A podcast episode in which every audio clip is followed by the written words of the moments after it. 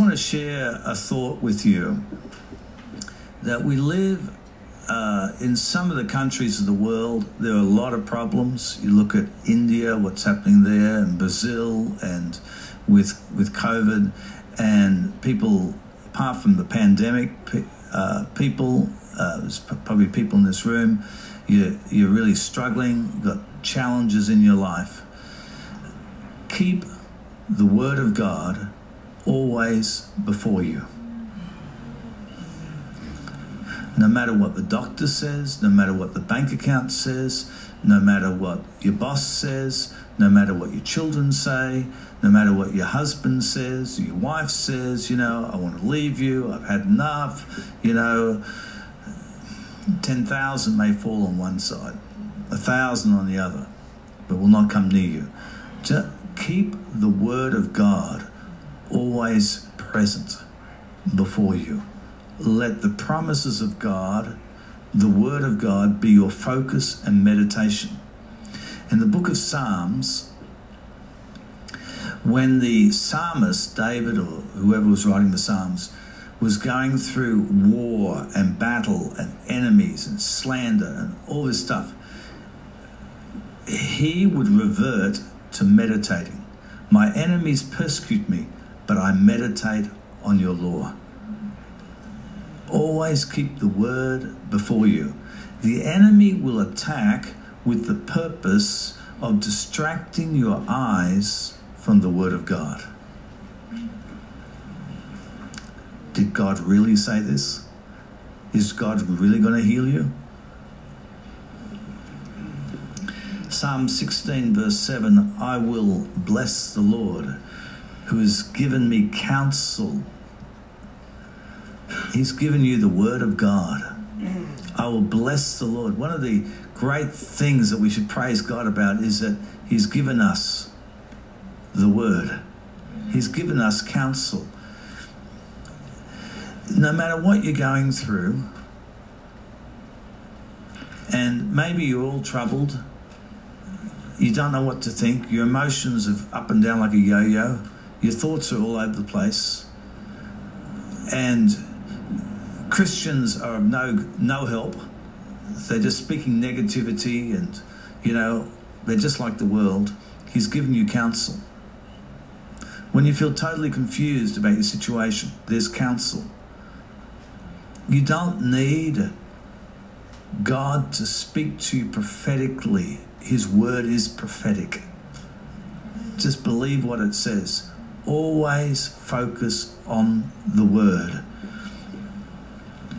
I have set the Lord always before me. To set the Lord always before you and to meditate on the word are the same thing. The word is the Lord. When you set the Lord before you, you've set the word before you. A look at the Word of God is a look at Jesus Christ. You know, if you're full of anxiety and worry about your situation, look at the Word of God. You'll look directly at Jesus Christ. Set the Word before you. I have set the Lord always before me because he is at my right hand. I shall not be moved. Nothing sent from hell can move you when you establish yourself in the Word of God. My flesh also will rest in hope, for you shall not leave my soul in Sheol, nor will you allow your Holy One to see corruption. You will show me. So you set the Lord always before you. Because he is at your right hand, you'll never be, be moved. You will show me the path of life. I've got some feedback here. Thanks. You will show me the path of life. In your presence is fullness of joy. At your right hand are pleasures forevermore. Amen. Amen. Amen. Amen. Amen. There are pleasures, not carnal pleasures, heavenly pleasures. Fullness, overflowing joy. Psalm 25 15, my eyes are ever toward the Lord. always focus on the on the word of God. My eyes are ever towards the Lord, for he shall pluck my feet out of the net. Don't focus on the net. Focus on the Lord. Because he's the one who'll pluck your feet. Psalm 119, verse 37 Turn away my eyes from looking at worthless things and revive me in your way. Establish your word to your servant who is devoted to fearing you. When you establish the word in your heart, when you put the word always before you, know this that your way is established in the spirit realm, your way is established. No sickness, no demon, no curse, nothing. Husband, spouse, children, whatever it is that Satan is using against you, nothing can unsettle your way. It is firmly established through the Word of God. Psalm 141, verse 8 My eyes are upon you, O God the Lord. In you I take refuge. Do not leave my soul destitute. Amen. The Word of God is such a great comfort. Such a great comfort. When, when man has nothing, God has everything.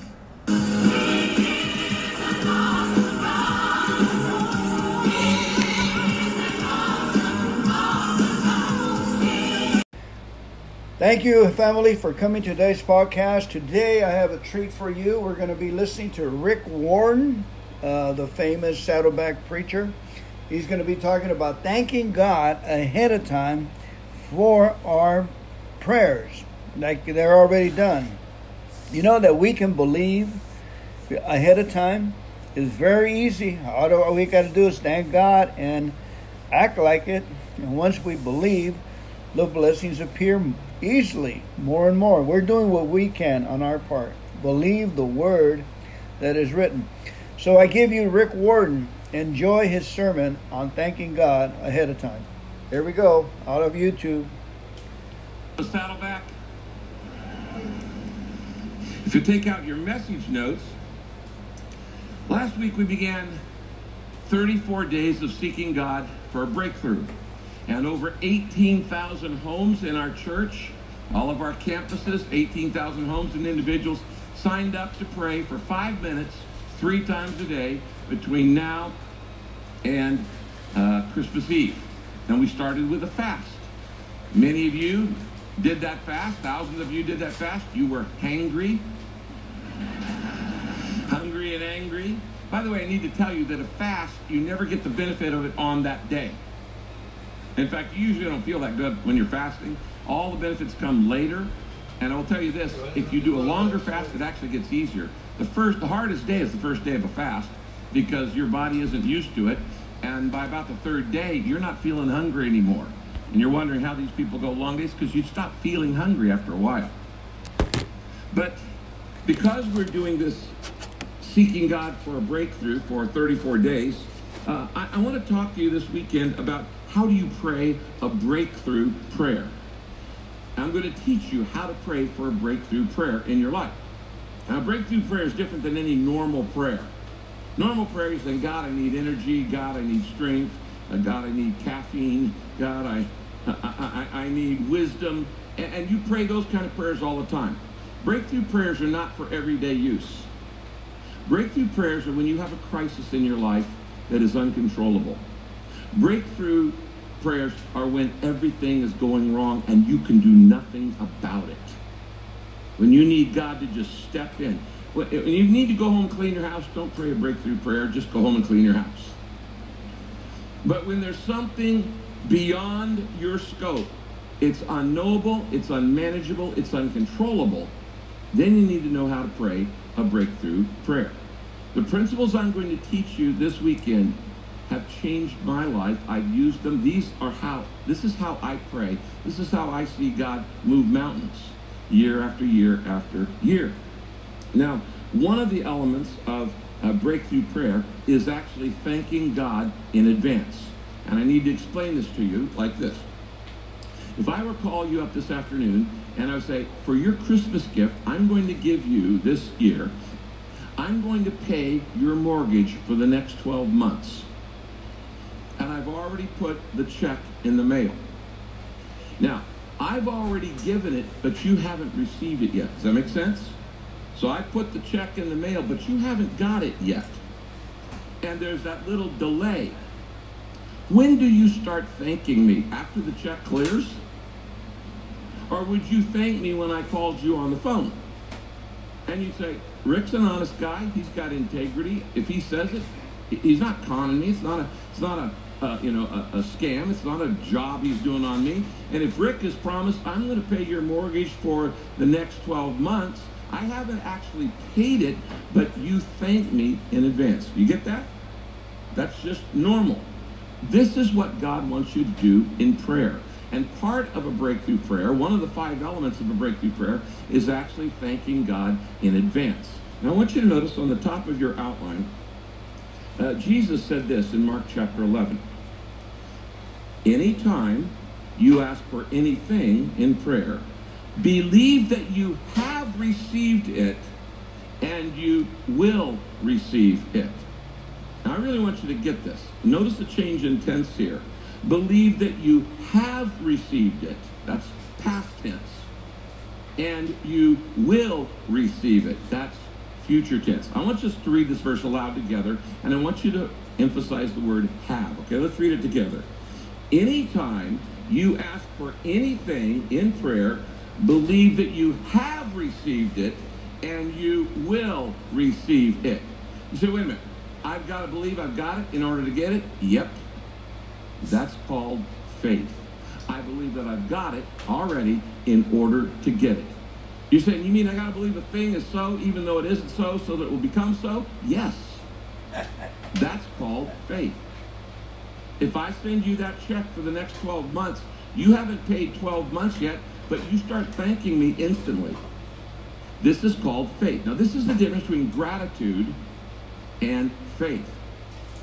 And uh, both of them are important in prayer. And we talked about gratitude on Thanksgiving. And those of you who signed up got that little email that I sent you that gave you a Thanksgiving prayer of gratitude that you could pray.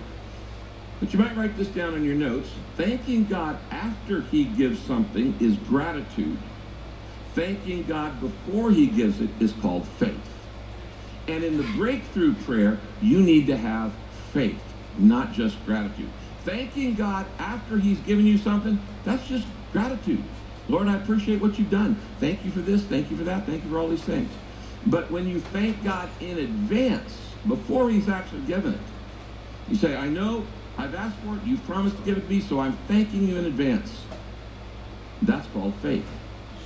This is what you do when you keep praying for something over and over and over and over while you're waiting for God's timing. We'll talk a little bit about that in the future. The persistence is another part of prayer. What do you do? You have to just keep asking God, I want this, I want this, I want this, like you're wearing God down? No, no. You only need to ask God for it one time, but then in all your future prayers while you're waiting for the check to arrive, you thank him. Does that make sense? So you don't have to keep going, please give it to me, please give it to me, please give it to me, please, like you're begging God. No, you just have to say, God, I want you to give this to me. You've promised in your word to give it to me. I'm going to teach you these five things. And then for the rest of the time until it arrives, you just thank God. That's faith. Now, Abraham did this. God told Abraham, You're going to have a son, and you're going to be the father of many nations. Abraham started thanking God immediately. God, thank you that you're giving me a son. Thank you that I have a son. He even changed his name to Father of Many Nations. You know how many years he thanked God before he got his first son? 25 years. That's a long time to thank God. God's timing was perfect. He was actually 100 years old when that baby was born. So it was a flat out miracle. When I started Saddleback Church many years ago, for 13 years, I thanked God that he had given us a piece of land, the first piece of land, the Lake Forest campus, long before we ever had it. But for 13 years, I wasn't saying, give us land, give us land, give us land, give us a building. I was saying, Lord, I asked for that the first year, and at 13 years, I just thanked God for it in advance. That's part of a breakthrough prayer. Now, the best example of a breakthrough prayer is in Second Chronicles chapter 20. I've taught on this passage before, but it fits so perfectly, we need to come back to this text. In fact, last week I read you the first five verses of this. It's about a guy named Jehoshaphat. He's a king in Israel. And three enemy nations decide to tag team and come up against him and three enemy armies are coming against uh, Israel, and he knows he's going to get creamed. He, he knows he's going to be defeated. There's no way he can overpower three to one odds. And so he prays a prayer. Now, last week we read the first five verses, and I showed you what he did there. This week we're actually going to focus on the actual prayer. What I'm going to teach you right now, you should take this home and use it as a guide when you're praying three times a day. Now, you need a breakthrough in your life. I don't know where you need it. And until you know what you're praying for, you, you're not going to have one. If you don't know where you need a breakthrough, then you don't know that God can answer that. And you might need a breakthrough in your finances. You might need a breakthrough in your job or in your marriage or in your relationships. You want to get married or you might need a breakthrough in your health or some area. It's any area that's not controllable. You can't control it. You can't manage it. And by the way, most of the important things in your life you can't control and can't manage. So you're going to use this prayer a lot, but it's different from normal praying.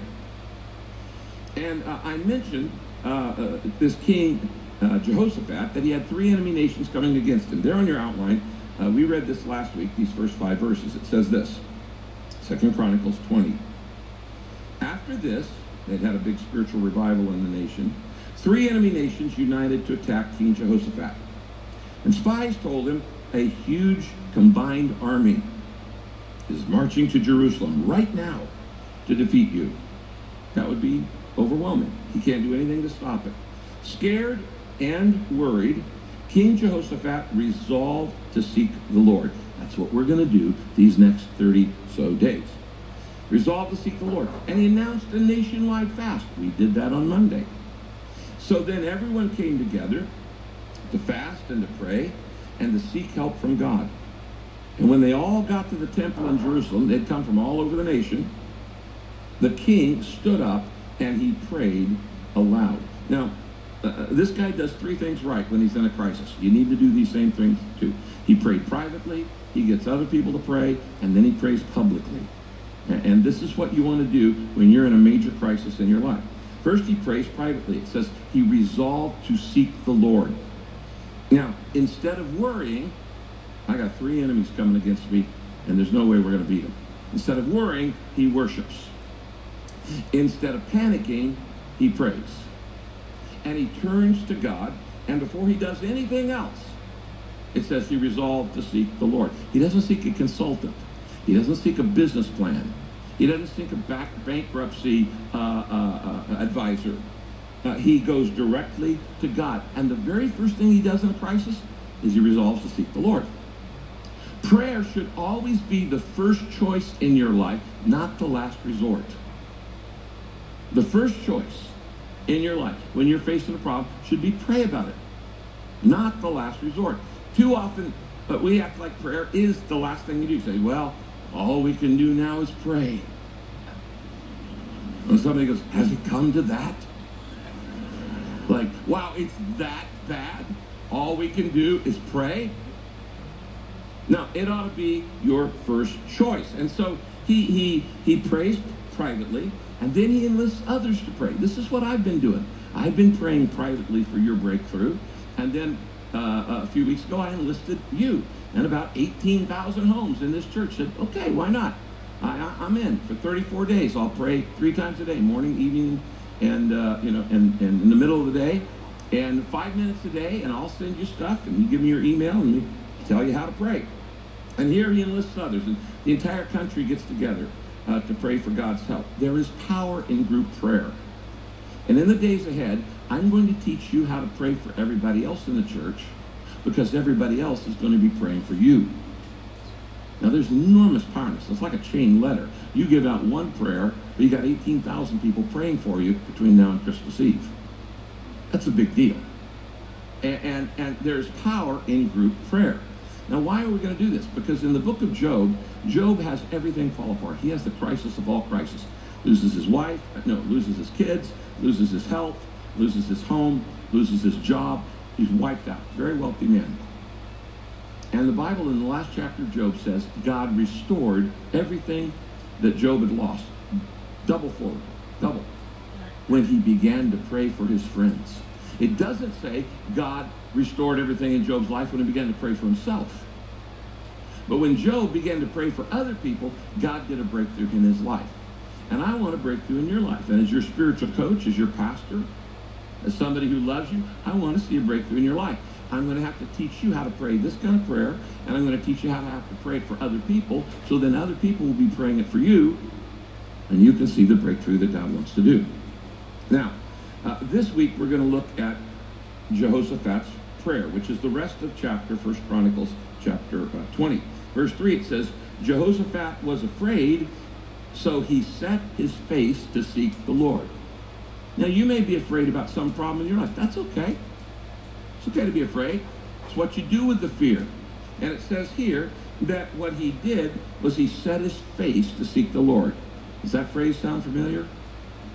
We talked about it many times in the series on Daniel. Every time Daniel got in a crisis, he set his face to seek the Lord. You remember I told you that I learned after 41 years of marriage that when my wife speaks, I set my face to seek my wife and I look at her, and she likes it when she talks to me that I'm looking at her. God does too. And so the Bible, this phrase is used all through the scripture. The Bible says Jesus set his face to look to God, to look to the cross, to look to Jerusalem. And so it just means turn your attention. Now, what do you do in a breakthrough prayer? Well, you do five things. These are five things that he did. Write these down. Number one, the first thing you do is you start by focusing on God, not my problem. When you're in a crisis, it's natural to start saying, God, I'm in a crisis. And you start telling God all the crisis as if he doesn't know it. God knows you're in a crisis. He knew you were going to be in the crisis long before you did, before you were even born. He knew that crisis would happen in your life. So you don't start your prayer by saying, God, here's my prayer. I, I, I need money. I need a wife. I need a new job. I, I, need to get out of bankruptcy or whatever the crisis is. I, I need a healing. You start by focusing on God. And what do you do is, is, is exactly what this guy did. And he does four things here. You might write these down. First, in my prayer, I remind myself of God's greatness. Now, this is what you're going to do first when you're praying in a crisis. When you're praying for a breakthrough, when you're praying for something you cannot control, you don't focus on the problem, you focus on God's great God. You're a great God. You're a big God. You're an amazing God. You're a loving God. You're a faithful God. God, you created the whole universe. This is not a problem for you. The bigger God gets in your mind, the smaller the problem becomes. And God says, nothing's too hard for me. All things are possible with God. So I start my prayer not by thinking about the problem, but by reminding myself of God's greatness. In verse 6, here's what he prayed. Oh Lord, are you not the God who's in heaven? I mean, didn't you make this whole thing, the whole universe? Aren't you the God in heaven? You rule over every kingdom and every nation. And you are so powerful and mighty that nothing and no one can defeat you. I focus on God's greatness. Second, next thing I do is I remind myself of his power. I remind myself of God's unlimited power. And when I re realize that God has all the power in the world, I can I don't have to have any power. God's got it all, and I can just trust him. And so in my prayer, I think of all the ways that God has helped me in the past, all the ways God has helped other people in the past, all the ways God has helped people in the Bible. And I go, remember when you did that? And remember when you did that? And remember when you did that? You, you had all the power to, you know, like you split the Red Sea. Uh, and, and, and you brought water to the starving, the thirsty people in the desert through a rock. And, and all these miracles of God. God, you're a miracle working God. You're powerful. God, you're great. And God, you're powerful. And didn't you help me in the past? Yes, you did. And he says this in verse 7. And God, did you not drive out those who tried to keep us from living here when you brought us back home? What's he talking about? He's talking about the Exodus. Remember, God gave the land of Israel to Abraham. He said, I'm going to make you a great nation. And they began to grow and grow. The Jewish nation began to grow and grow. Then there was a famine, and they disobeyed God, and they left their own country because there was food in Egypt, and the whole nation moved to Egypt, where they were enslaved for the next 400 years. It was a bad deal, bad decision. Finally, uh, Moses brings them back to the promised land, back to the land that was given to them. And guess what? In those 400 years, other people had moved into their place. And they didn't want the Jews to come back. And, and they said, God, you gave us this land. And he said, God, didn't you drive out those who tried to keep us from coming back here, from living here? He said, you've helped us in the past. I remind myself of God's greatness and I remind myself of God's power. And here's the third thing you do in a breakthrough prayer. You remind God, not yourself, you remind God of his promises. This is a real important key for you to get. In your prayer, you say, God, didn't you promise to help us? Didn't you promise to take care of us? Didn't you promise to meet all our needs? Haven't you promised? We've told you many times there's like four, five, six, seven thousand prayers, I mean, promises in this book, in the Bible. And, and in the next verse, he says, And God, by the way, did you not give us this promised land to your friend, to your friend Abraham's descendants, that's us, to be theirs forever? So he's, he's saying, God, you promised. Now, God loves to be reminded of his promises. We don't. If we're parents, we don't. I mean, if your kid comes to you and Dad, you promised. You said, Dad, you said you'd do this. Mom, you promised. How can you break your promise? Because we're imperfect, because we're not always loving, and because we're not always in control. When our kids remind us of promises we made to them, it's a pain. But it's not a pain to God. In fact, God loves when you come to him and say, hey, by the way, God, you said you'd answer prayer. By the way, God, you said, you've promised to take care of all my needs. By the way, God, you've promised to, to, to care for me and to, to heal me in this situation. And God loves to have his word quoted back to him. So, what I'm going to do this week is uh, those of you who signed up, you gave me your email, I'm going to send you a list of promises you can quote back to God. Because this, you said, God, look, you said it right here. All I'm asking you to do is just keep your word. I'm your child, and Father, you said you'd do it. That's part of a breakthrough prayer. And so said, God, we're, we're going uh, to, I, need your help. And, and I'm asking you to, to keep your promises. And then finally, the fourth thing he does is he asks God for a breakthrough. He asks God for a breakthrough.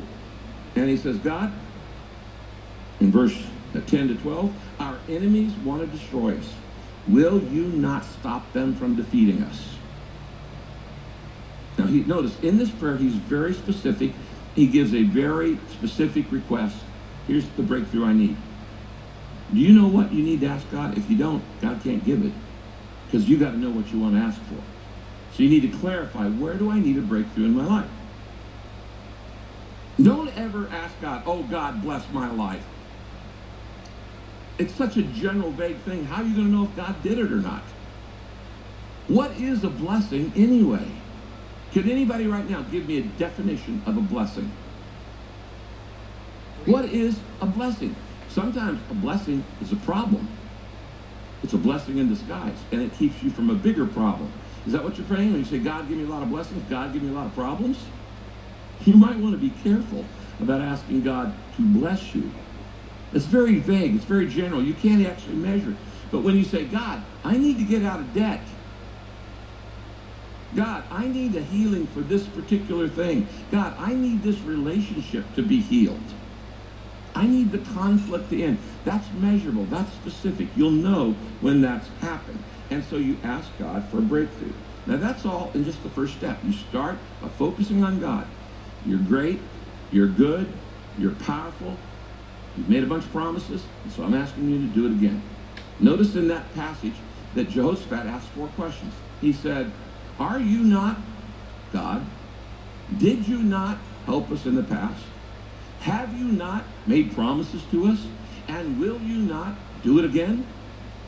You can pray those exact same things in your breakthrough prayer.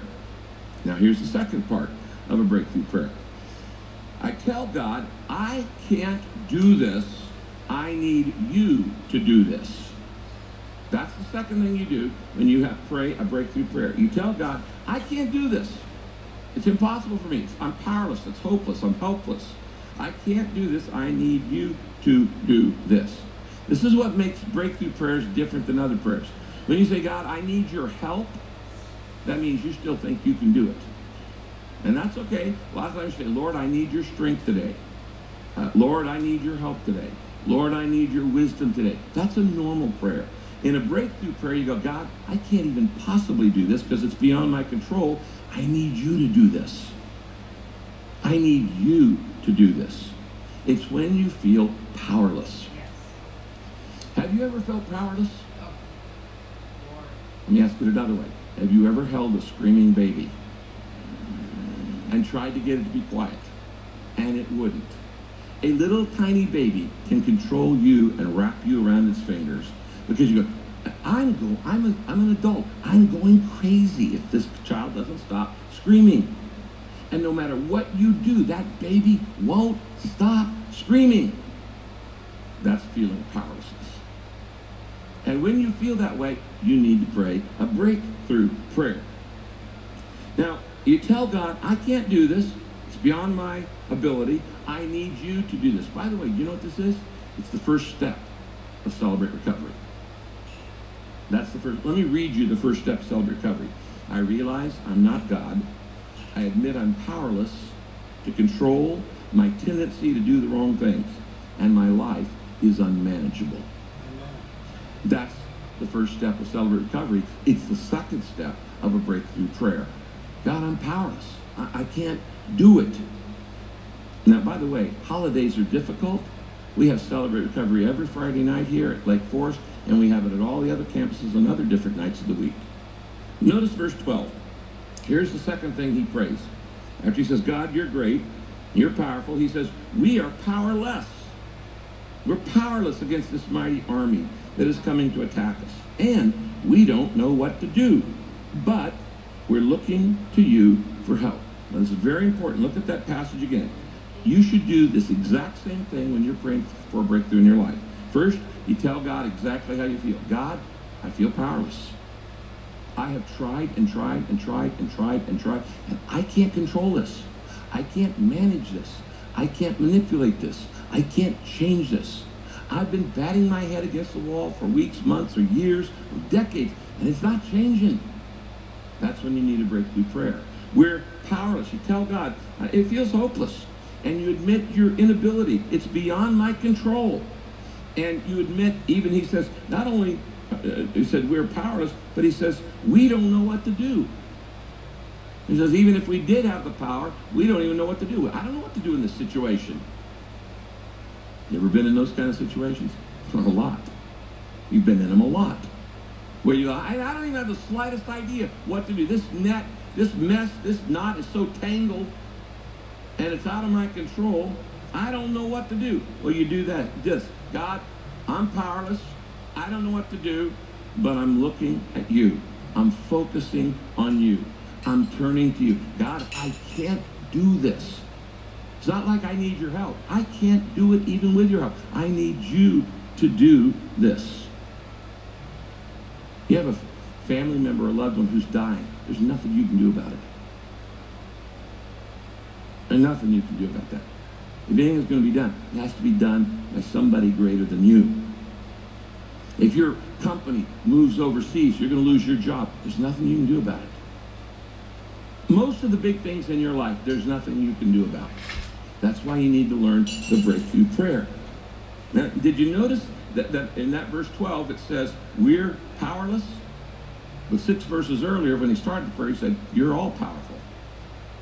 I don't have to be powerful if I'm connected to God because he's all powerful. I don't have to be all knowing if I'm connected to God because he's all knowing. I don't have to be in every place if I'm connected to God because he's in every place. And so, what do you do when you're in a situation that you cannot control, you cannot change, and you cannot manage? What do you do in that kind of situation? You wait and you trust. You wait and you trust. Sometimes faith it means doing nothing. You just stand still, you just stand there, you wait, and you trust. You trying to do something puts it back in your court. Sometimes there's something so big in your life, you can't do anything about it. And you keep saying, you know, if I just figure this out, I'll just work it out. Things will work out great. And it, it, you just get more and more tired. Sometimes faith means doing nothing. Sometimes faith means just standing there and waiting while the enemy is headed straight at you. You just wait. Look at the next verse, verse 13. Then all the men of Judah stood before the Lord. This means they literally, all the people, the guys in the nation, they stood up before God. Doesn't mean five minutes. They might have stood before the Lord for hours. What, what are they doing? Simply by standing and saying, God, we're looking to you. This thing's too big for us. We're going to have a national crisis. We're going under for the last time. We're at the end of our rope, but we're hanging on. We just stand before the Lord. We're going to wait, watch, and trust. It says, Then all the men of Judah stood before the Lord with their waiting with their wives and their young children and even their babies. So the whole family can get involved in your breakthrough. And if you're a parent and you're praying for something during these 34 days, a big thing, you need to tell your kids. You need to get everybody praying about it at the dinner table. Husbands and wives, your spouse. Tell your spouse the breakthrough prayer you're praying. Get your kids involved in praying this. And you just say, we're going to stand before the Lord. We can't change this. But God, you can. And it is our faith in you that's going to make the difference. Now, here's the second, uh, or the third part of praying a breakthrough.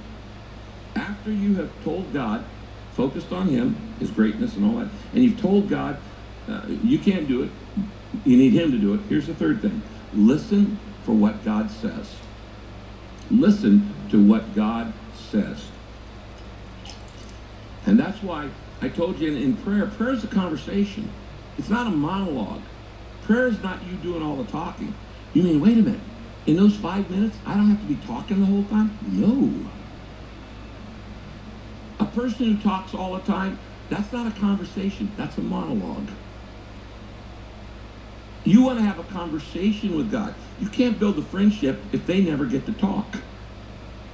And that's why in these five minutes a day, three times a day, you're not spending the whole time talking to God. You're spending some time letting God talk to you. How? Through this book. Through, through reading this book. This book is filled with what God wants to say to you. Everything God wants to say to you, he's already put it right here. People are always looking for some sign. I wish God would tell me what he wants to do. I wish he would write it in the sky. God is not going to write it in the sky. He's already written it in a book. And you won't read this. Why in the world do you think you're going to look up at the sky? Stop looking for a sign and start looking for a scripture. Stop looking for a vision and start looking for a verse. God's will is in God's word. And the more you read this book, the more you're going to know what to do. And that's why three times a day for 34 days, we're developing the habit of having a conversation with God. Part of that five minutes each morning, afternoon, evening, you're going to read a little bit.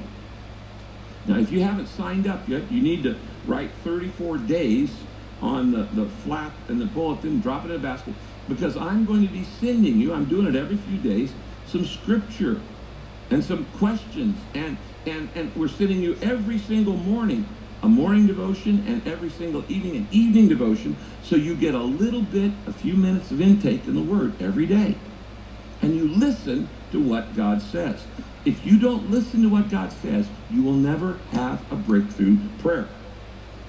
Now, I want you to listen to what God said to these guys.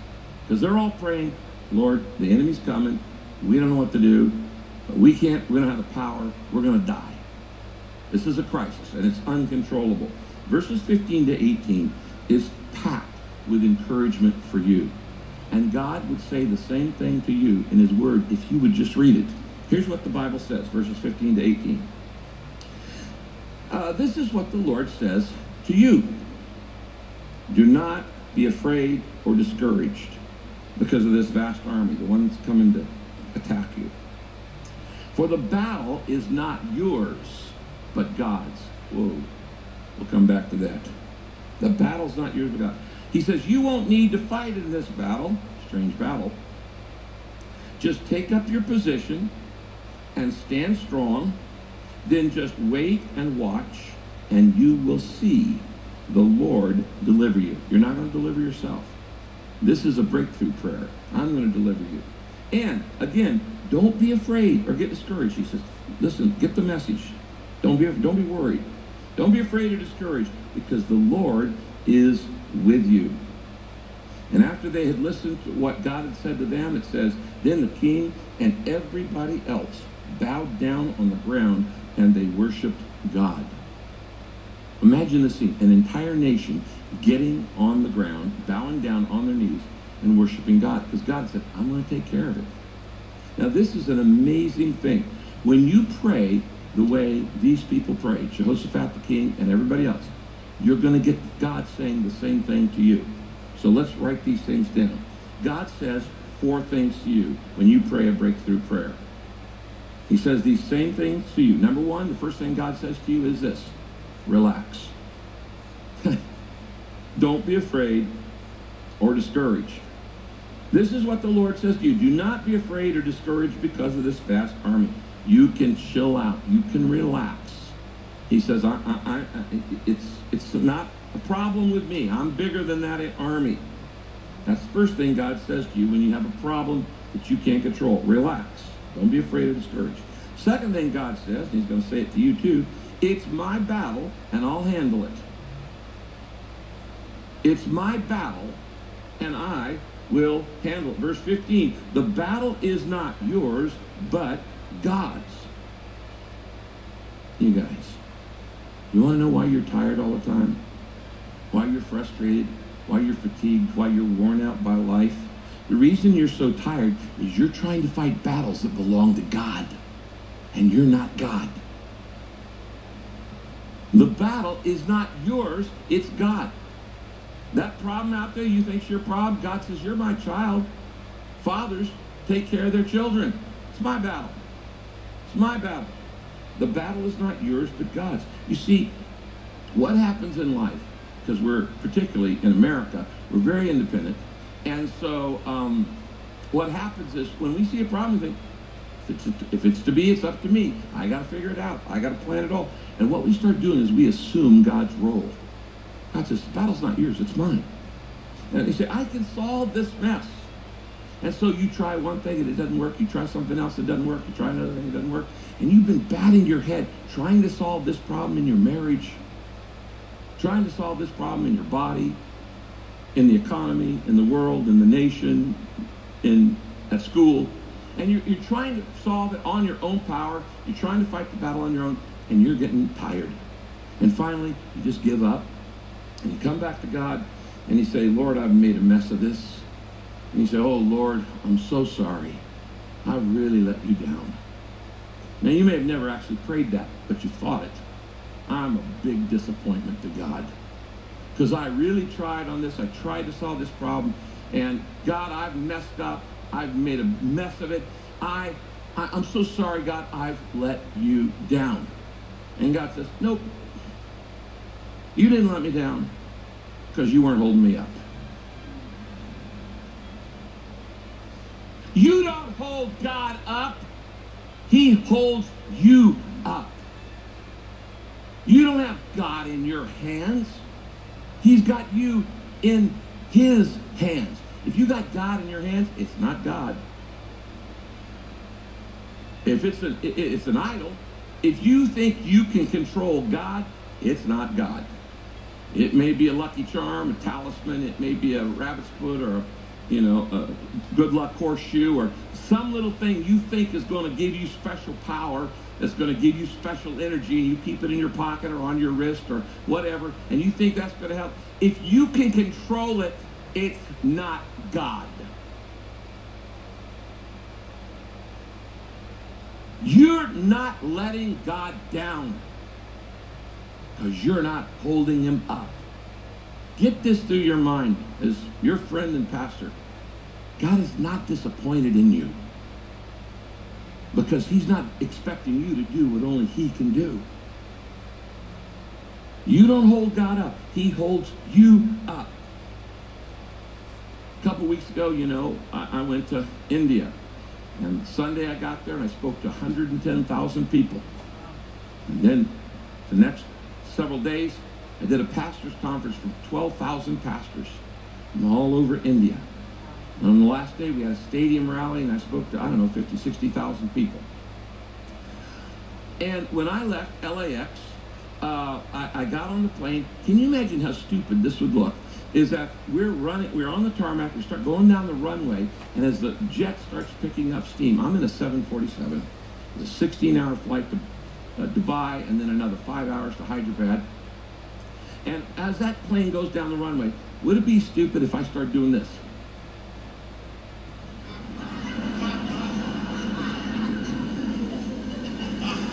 And as the speed picks up, I start doing it faster and faster and faster. And as the, the nose guides in the air, I'm going really, really fast, really, really fast.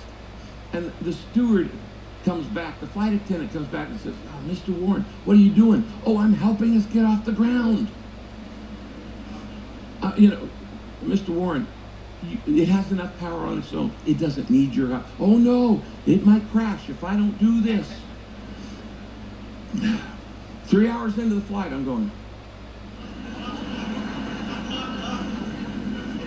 And the flight attendant goes, Mr. Warren, you really don't have to do this. The battle is not yours, it's God's.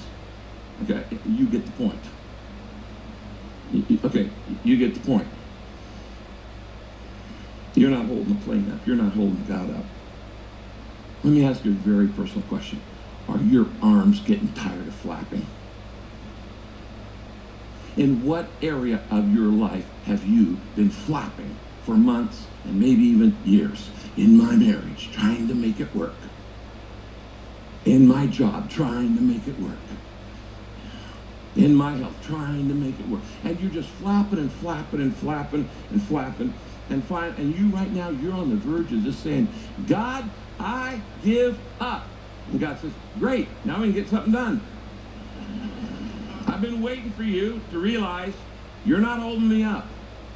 Great, give up. And as your friend today, I'm telling you, give up. The battle is not yours.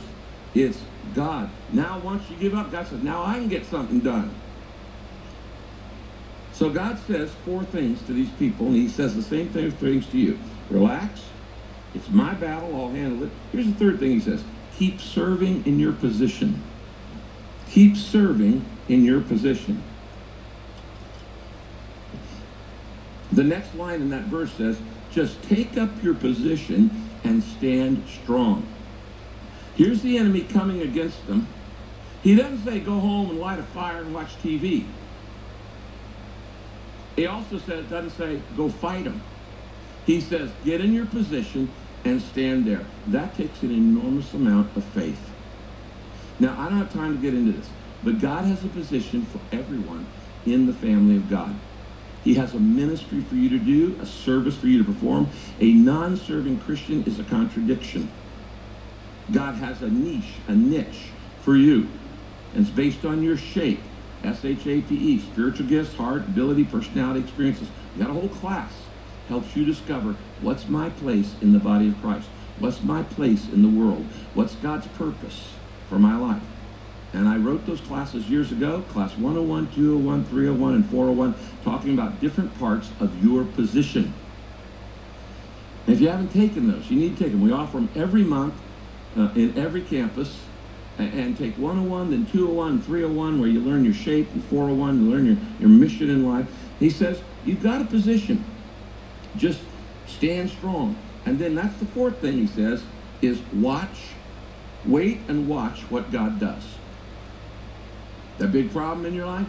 It's my battle. Stand firm, stay in your position, wait and watch what God does. Now, this is the strangest battle in history. Um, and at verse 17, here's what he says. Now, you're not going to need to fight in this battle. Would you agree? That's a pretty unusual battle. So you don't need to fight in this one. Just take up your position and stand strong. Then just wait and watch, and you will see, you will see the Lord deliver you. You're not going to deliver yourself. Again, don't be afraid or discouraged, second time, because the Lord is with you. And then the king and everybody else all bowed down on the ground and worshiped God. That passage I just read, in three words, here's what God says to them I got this. I got this. Okay? It, it, it's not your problem. I, I got this. I will handle this. By the way, that verse there, verse 17, Second Chronicles 20, is the middle verse of the Old Testament. Some of you, that's the only thing you're going to get. A little trivia, write it down. Middle verse of the Old Testament. But he says, in this battle, you don't need to fight, you don't need to move, and you don't need to worry. You get that? He says, first, you don't need to fight in this battle. You can resign as general manager of the universe, and it's not going to fall apart. You're not Atlas holding everything up. God's holding you up. You don't need to fight. He says, you don't even need to move. He says, stand strong. You don't have to manipulate God. You don't have to help God. Just let God be God. He says, stand strong. You don't have to move. Now listen, this is for somebody here. Some of you are thinking, if I could just move, all my problems would be different. If I could just move away, if I could just go to Tahiti, then I would not have any stress. You know what the problem with that is? When you go to Tahiti, you take you. And where is the stress? It's not in the air, it's between your ears. So you're taking your stress to Tahiti. Some of you think, life sucks, I need to move. Well, maybe not. Maybe you're exactly where you need to be, and you need to be at church every week hearing this kind of teaching so you know how to handle stress instead of being out there on your own and doing it in the wrong way. I know guys who've turned down promotions because he wanted their kids his kids to grow up in this church. Lots of families have done that. Because that don't you don't need to move. You don't need to manipulate. You need to, need to help God. You, you don't need to move. It's an attitude of quiet confidence. I want you to write this down. It is never God's will for me to run from a difficult situation. Did you write that down? It is never, never, never, never, never, never, never God's will for me to run from a difficult situation. Because if you run, you're going to face it again somewhere else. Now, God says, stand still. Don't move. Just wait. Be quiet. Stand strong. If you if you run from a difficulty, you run from a difficult marriage, you tend to fall into another marriage and have difficulty there. God wants to teach you that he's sufficient in everything. So he says you don't need to fight, you don't need to move, you don't even need to worry. Twice, God says, don't be afraid. Why does God say that? Why do I not have to worry in the breakthrough prayer? Well, here's the question. Has God ever lost a battle in all of history? No.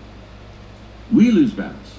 God has never lost a battle that he fought. So you can't lose. If God's fighting the battle for you, you can't lose. You're going to win. Now, what do I stand firm? He says, just stand strong, stand firm. How do I stand strong? How do I stand firm? I didn't, there's so much in this chapter, I couldn't even put it all in the outline. So look up here on the screen. Verse 20 says this. Here's how you stand strong. Put your faith in God, and you'll be able to stand firm. Have faith in his prophets, and you will succeed. Now, as your coach, as your pastor, that's what I'm praying for you every day. I'm praying that you'll be able to stand firm in life, you won't fall over, and I'm praying that you'll succeed. I pray for your success in life. My goal is to help you be successful in every area of your life. he tells us there how you do it. Well, the way you get stability is by putting your faith in God, his character, and the way you get success is by putting your faith in what his prophets have said. This is it. It's the word.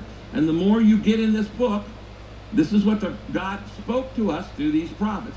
He said, if you do that, you're going to succeed. The more you're in this book, the more you're going to succeed in life. If you're not in this book, you're going to make all kinds of mistakes. And God said, yeah, you didn't even make that one. So he says, stand firm on the character of God and stand firm on the truth of the Bible. Now here's the fourth step. The fourth thing you do in a breakthrough prayer. There are five things. And you can do this every day in this these little five minute things. Thank God in advance for the answer. Thank God in advance for the answer. And the reason I chose this particular story from the Bible is because it perfectly illustrates the power of thanking God in advance before you get the answer. And notice this is an unusual battle, strategy. George Patton would have fainted if he'd been given this order. Verse 21. So then, based on all of what God had said, the king appointed musicians and singers in robes, in choir robes, uh, to march out in front of the army. In front. Circle the phrase in front. He appointed musicians and singers to march out in front of the army and to loudly praise and thank the Lord as they're going out to the battle, to the battlefield. It even tells us what they sang. Here's the song. This is what they sang. We thank God. His love never quits. I think we've got a song like that. His love never fails. It never gives up. It never runs out on me. He's saying, we thank you. Thank you, God. Thank you, God. We love you. Your love is cool. It's always there. Now, would you agree this is a bizarre way to organize an army? The king goes, okay, musicians, okay, guitars, trumpets, keyboards. Didn't have keyboards then. Everybody get out of here. You're in front. You're in front of the army. And let's start marching down to the battlefield. Now imagine this. That three enemy nations, three times as many people, on the other hill, and they're looking down and see this choir in front of the army. They go, what is going on? The Israeli army, the Jews who've been trained in the forces, they're, they got the army in front. They go, yeah, what is going on? The choir, who's headed toward the enemy on the front line, goes, yeah, we'd like to know what's going on. Because we're the tip of the spear and we don't even have any weapons. I got my little flute. And we're going to sing a song. Thank you, God. Thank you, God. We love you. You're, you're great. Your love is eternal. What's going on here? It's a symbol. It's a metaphor of the principle. We're thanking God before the battle. We're thanking God in advance. We're putting the choir before the army. Okay? Now, prayer and praise, when I praise God, that's verbalized faith. Thank you, God, you're taking care of my bankruptcy. Thank you, God, you're taking care of my pain. Thank you, God, you're taking care of this conflict. Thank you, God, and I'm thanking God in advance. Now, I want you to notice the power of thanking God in advance. The next verse, verse 22. At the moment they began to sing, there, thanking God. At the moment they began to sing and to praise, the Lord caused the armies of these three enemy nations, Ammon, Moab, and Mount Seir, to begin fighting among themselves, and they destroyed each other. Now that's cool. They haven't lifted a finger, and they win the battle by thanking God in advance. When are you going to start thanking God for that breakthrough in your life? You've wanted it all your life. But you haven't been thanking God for it in advance. You've just been begging like you have to bargain or bribe or pressure God to say yes. God wants to say yes. He's waiting for you to show faith. When are you going to thank God in advance? When are you going to put the choir before the army in your life? I, I, I know people who come late to church so they miss the music. I'm going, are you kidding me?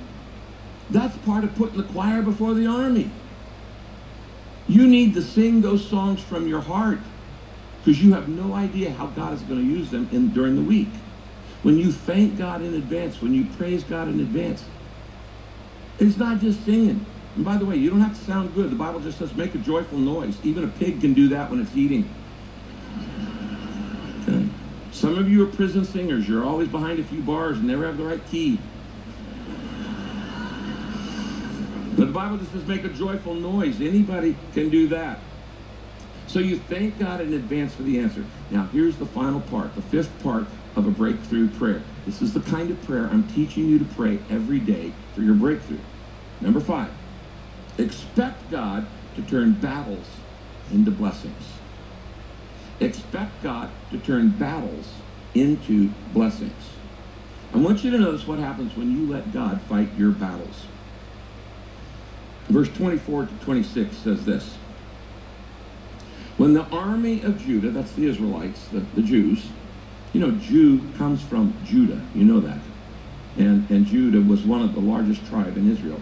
When the army of Judah finally arrived at the battleground, okay, they're, they're, they're, already, they're a little late to the party. When they get to the battleground, the valley was covered with dead bodies. It's already been fought. For as far as they could see, no one had survived. So, the battle's been fought. All they had to do is thank God in advance. Nobody had survived. They, they turned on each other. So, they went out to gather the plunder, you know, the spoils of war. You know, we could use those swords. We could use those clothes. We could use that cart. We could use, uh, you know, those wheels, all those things. So they, they went out to gather the plunder. And they found huge amounts of equipment and, and clothing and other valuables, more than they could carry back. The material blessing was so big they couldn't even carry it off in a day. More than they could carry back. In fact, there was so much loot on that battlefield, it took them three days to collect it. That's over an abundance of God's blessing, material blessing. On the fourth day, they gathered for a worship service in that valley, which they named the Valley of Baraka. Baraka. Because the people had thanked and praised God there. The word Barak means to bless in Hebrew. The word Baraka means a blessing. And the valley, the valley of bitterness, the valley of burden, the valley of battles, was renamed the valley of blessing. God wants you to live your life in the valley of blessing, not in the valley of battles. God wants you to live your life in the valley of barakah, the valley of blessing, where there's so much blessing it takes you three days to carry off the spoils of war. It's superabundance. It's overabundant. God doesn't want you to live in the battleground, in the valley of battles. You've been fighting this battles against your parents, or your spouse, or your kids, or the teachers at school, or your boss, and you're in battle after battle after battle after battle. God said, I don't want you in the valley of battles. I want you in the valley of blessing. And I want to bless you so much it takes you two or three days to carry off all the spoils. Because they thanked and praised God there. They renamed the valley. Now, that tells us the three results of a breakthrough prayer. The first thing is you get more blessing than you can handle. You're praying for during now to the end of the year, basically. You're you're praying for a uh, a breakthrough in your life. You say, how am I going to know when I've had a breakthrough? Oh, you'll know it. You'll know it. If you don't know it, it's not a breakthrough. It's so big. It's so cool. It's so amazing. Uh, God did that. It's not one of these ones, well, that was kind of a cool little thing, but maybe I could explain it away as a coincidence, or maybe I just did this. No, no, no. When there's a breakthrough, you just go, the only way that could have happened is God did it. And that's what I'm praying for you. And that's what I'm going to teach you how to pray for others in the church. And 18,000 homes are going to be praying for you. So something should be happening in your life. He says there's more blessing than they can handle. Outdone expectations. God wants you to live in the valley of blessing. The second thing you know you've had a had a breakthrough is you love God more and you want to worship him more. Because when God does that kind of thing in your life, he just did for these people, you go, God, you are too cool. You are so great. You are so wonderful. I have, the, people say, I don't think I love God enough. No, you don't realize how much he loves you. When you realize how much he loves you, you're going to love him. You're going to love him because nobody loves you like God loves you. It makes you want to worship God more. Look at this verse on the screen, verse 27. Then Jehoshaphat led his troops back to Jerusalem, where they joyfully celebrated. That's called a party, folks.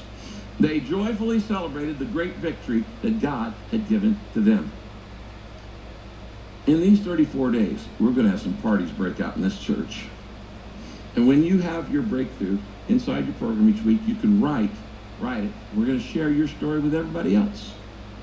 When something ha- I've already received a bunch of these from people who said, this, there was no way this could have happened, except I've been praying three times a day the way God wants me to pray for a breakthrough. And, and, and so you, you share your breakthrough story, and it makes you want to worship God. It makes you want to give thanks. It works out great that we're at Thanksgiving time while we're studying this. Why do we, today we're giving our Thanksgiving offerings. Why do we, why do we do this? I don't know why you do it. I'll tell you why I do it. I, I give a Thanksgiving offering to God uh, every Thanksgiving. First, God says to do it in the Bible, but there are three reasons past, present, and future. Anytime I give, I give back to God for three reasons. First, in gratitude for the past. God, I wouldn't have anything I've got if it weren't for you. I wouldn't even be alive if it weren't for you. I wouldn't have air to breathe. I wouldn't have a brain to think. Everything comes from you. So I give in gratitude for the past. Then I give to make sure my priorities are right in the present. Whatever you want God to bless, you put him first in. Seek first the kingdom of God. God, I'm saying you're number one. You're number one in my time. You're one number one in my heart. You're number one in my day. Spend first time with you. You're number one in my money. Whatever I put God first in, he blesses. So past gratitude, present priorities, and then when I give, it also is a statement.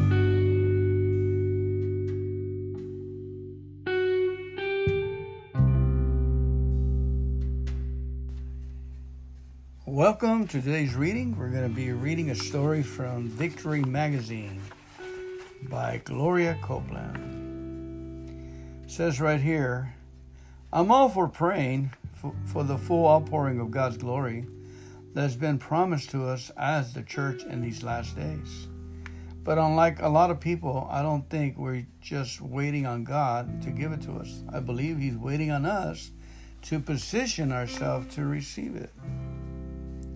He's waiting us on us to set aside carnal weights and sins so that there be room in our lives for some of Him. He's waiting on it to separate ourselves more from the ungodly ways of this fallen world and walk in the high and holy places of the Spirit with Him. The Lord said to me years ago, Holiness is the final frontier. Our separation ourselves completely unto God is the next step and the only step between where we are now and the greatest manifestation of glory this earth has ever seen. God isn't holding it back from us. He is as ready to take us into it as he was to take the Israelites into the promised land. And he's saying to us much the same thing. He said to them, Sanctify yourself, for tomorrow the Lord will do wonders among you. Joshua 3 5.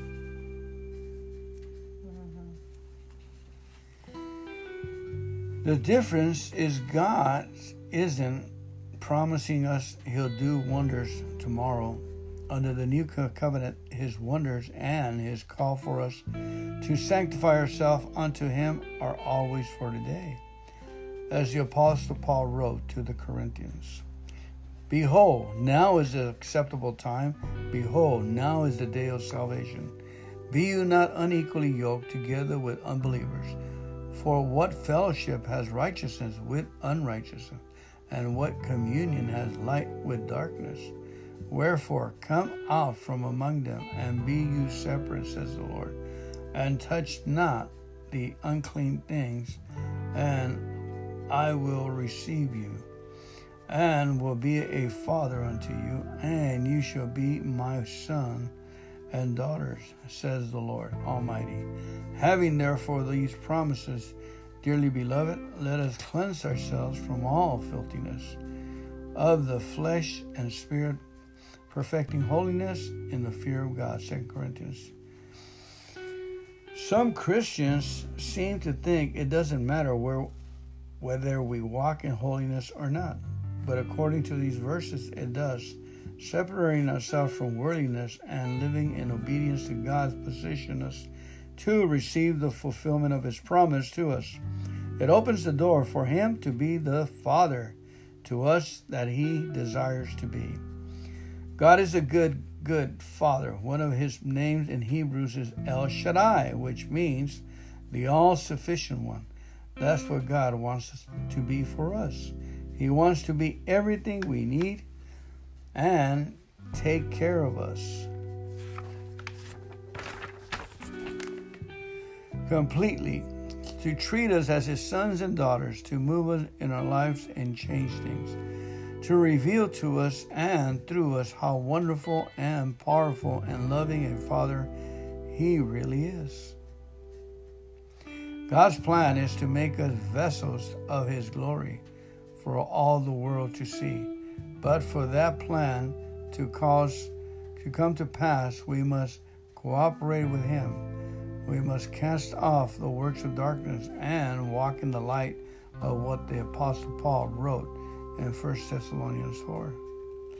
Finally then, brethren, we urge and exhort in the Lord Jesus that you should ab- abound more and more just as you receive from us how you caught, ought to walk and to please God. For you know the commandments we gave you through the Lord Jesus. For this is the will of God, you, your sanctification, that you should obtain from sexual immorality, that each of you should know how to possess his own vessel in sanctification and honor, not in passion or lust, like the Gentiles who do not know God. For God did not call us to uncleanness, but to holiness in Jesus' name. Holy, holy, holy be it unto us according to thy word, Lord. Amen.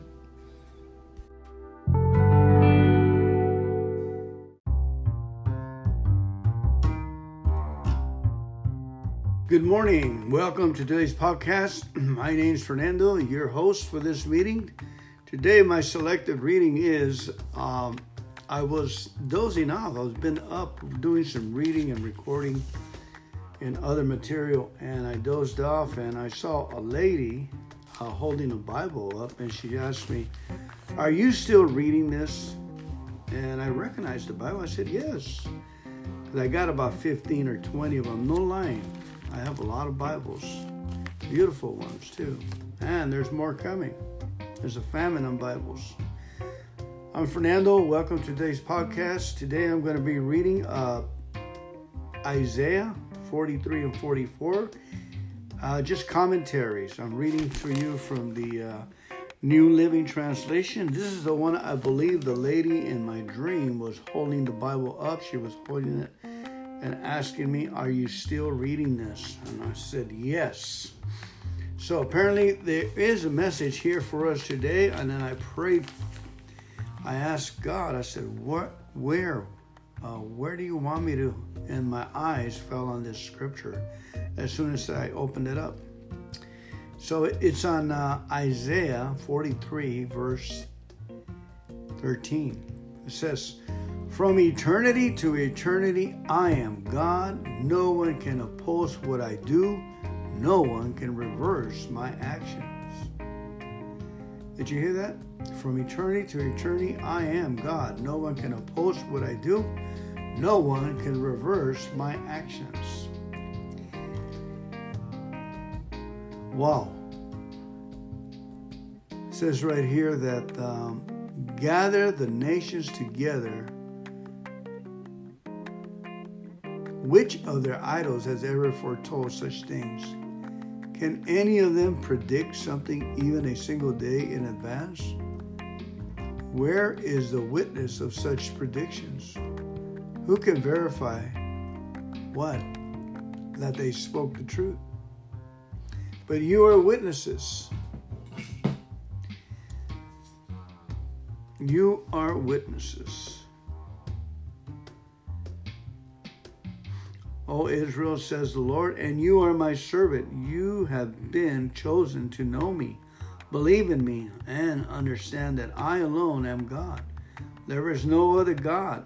There never has been and never will be. I am the Lord, and there is no other Savior. First, I predict your deliverance. I declare what I would do, and then I did it. I saved you. No foreign God has ever done this before. You are witnesses that I am the only God, says the Lord. From eternity to eternity, I am God. No one can oppose what I do, no one can reverse my actions. Wow. There are people around us who can witness to God's power because they have experienced it in their own lives. When we have doubts or feel like giving up, giving into temptation, we need to look for encouragement from those who have experienced God's power in similar times of need. Their lives can give us helpful hints about how we can overcome sin and temptation. They will also show us God's ability to transform a broken life. So I qualify. I got on my knees and I asked God to save me. And I didn't hear a voice, but I did hear results. I asked the guy uh, to, to help me stop drinking uh, and, and starving. As a young man, I couldn't pay my bills. I was in a, I got into a fight with a toaster, and the toaster uh, put uh, about 10 stitches on my hand, on my wrist. I punched the toaster, it hit the, the wall, it opened up, came back. Now it was uh, a knife. The stainless steel had opened up, and I was going to hit it again, and it slashed. As I swung on it, the metal slashed my the inside of my wrist and my thumb. So I had the scars to prove it. Now, what does that prove? I got on my knees and I asked God to help me. I hadn't eaten for a couple of weeks. I was just drinking. I had lost my job, truck driving, for my DUI, racing. I was divorced, or getting a divorce. I had two two uh, boys and a wife that I abandoned up Northern California. I was brawling and drinking and and not having uh, any success at that. I was running out of options. I ran out of options. I was basically starving and drinking with my buddies and not paying the rent. So I got on my knees and I asked God to help me, and uh, He sent me to a job right away. Like you probably know my story. So the, the idea is that He's always helped me, He's always held me. There are angels. I have seen angels, huge six foot six foot three, huge, and they like to worship. Angels like to worship, clap their hands and hit it hard, swing back and forth, hair flying forward and backwards. They love to worship. I've seen a bunch of angels. Um, as high as I got on the on the worldly side, I got high with with God. I started thanking Him for my life just the way it was and miracles started to happen. I needed a place to live. IRS was taking after I got working, they were taking all my my money. I had no no income, and I heard God tell me to move to Glendora. That's where I'm at today. So I came over here without a nickel, and I uh, I got into a house that had all the uh, utilities on. You're thinking, well, that's crazy. How does somebody get in there without a nickel? In two hours' time of interviewing the people, I was in the house. Later on, that same elderly couple that owned the house bought me a car. Well, that's kind of hard to believe, right? And then after that, uh, uh, we went. We opened up a business, started selling real estate together, and we became best of friends. He became like my grandpas. We went to Mexico on trips to orphanages and stuff. We did a lot of things together. I learned to love them. They loved me. We were a family. They needed a grandson. I needed parents. Oh, okay. Well, you want another story? Uh, countless uh, supplies. You know, uh, I, I, I told the group that I needed a, a car and I said, How many of you believe in my 12 step group that God can give me a free vehicle? About 11 hands went up. I was surprised. All these people, like, you know, I just said that as I was sharing. And sure enough, that year, 2019, I received three cars one pickup truck, which I have today, and the other two, a Lexus and a Toyota, I sold them and I kept the Ford. Hey, I'm an American. And I love my life, man. Things are working out. Um, so, the point I'm making that God is telling us today, I am God. No one can oppose what I do. No one can reverence my actions. So, uh, what you want to do is ask God to give you a set of words or a song to sing. Uh, that way, as you repeat those words, uh, that's going to be your saving grace. It's going to be your guidance. You may get words like, I am the righteousness of God in Christ Jesus. Or you can get the words uh, by the Chi-Lites. Ooh, baby, baby, things are going to be all right. Things are going to be new. Um, something like that. But anyway, God speaks to us through dreams and words, and He asks us to uh, repeat His words so they will come to pass. So the best way to repeat His word is to write. Uh, write it down over and over again for about an hour.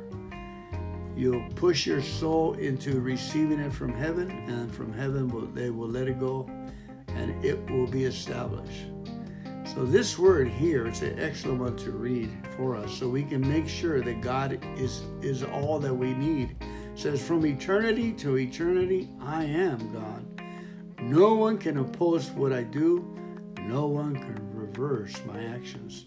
So I like to ask you today to go ahead and memorize that scripture, Isaiah 43, verse 13. Here, it say it with me. Say, From eternity to eternity, I am God. No one can oppose what I do. No one can reverse my actions.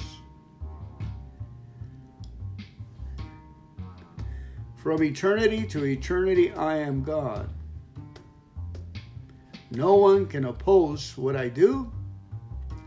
No one can reverse my actions. And guess what? His his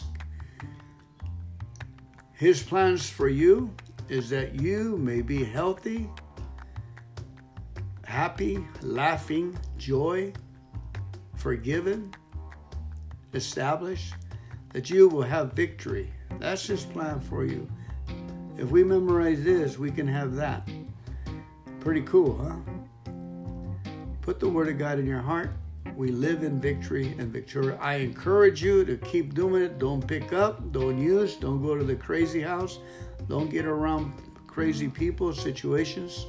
Don't tempt yourself. Stay in the group, stay in recovery, stay in the Bible, Read it day and night 20 minutes at night, 20 minutes in the morning, or more. I already been at it for about an hour, guys. One hour. Take care. God bless you. Have a great time. Give them heaven.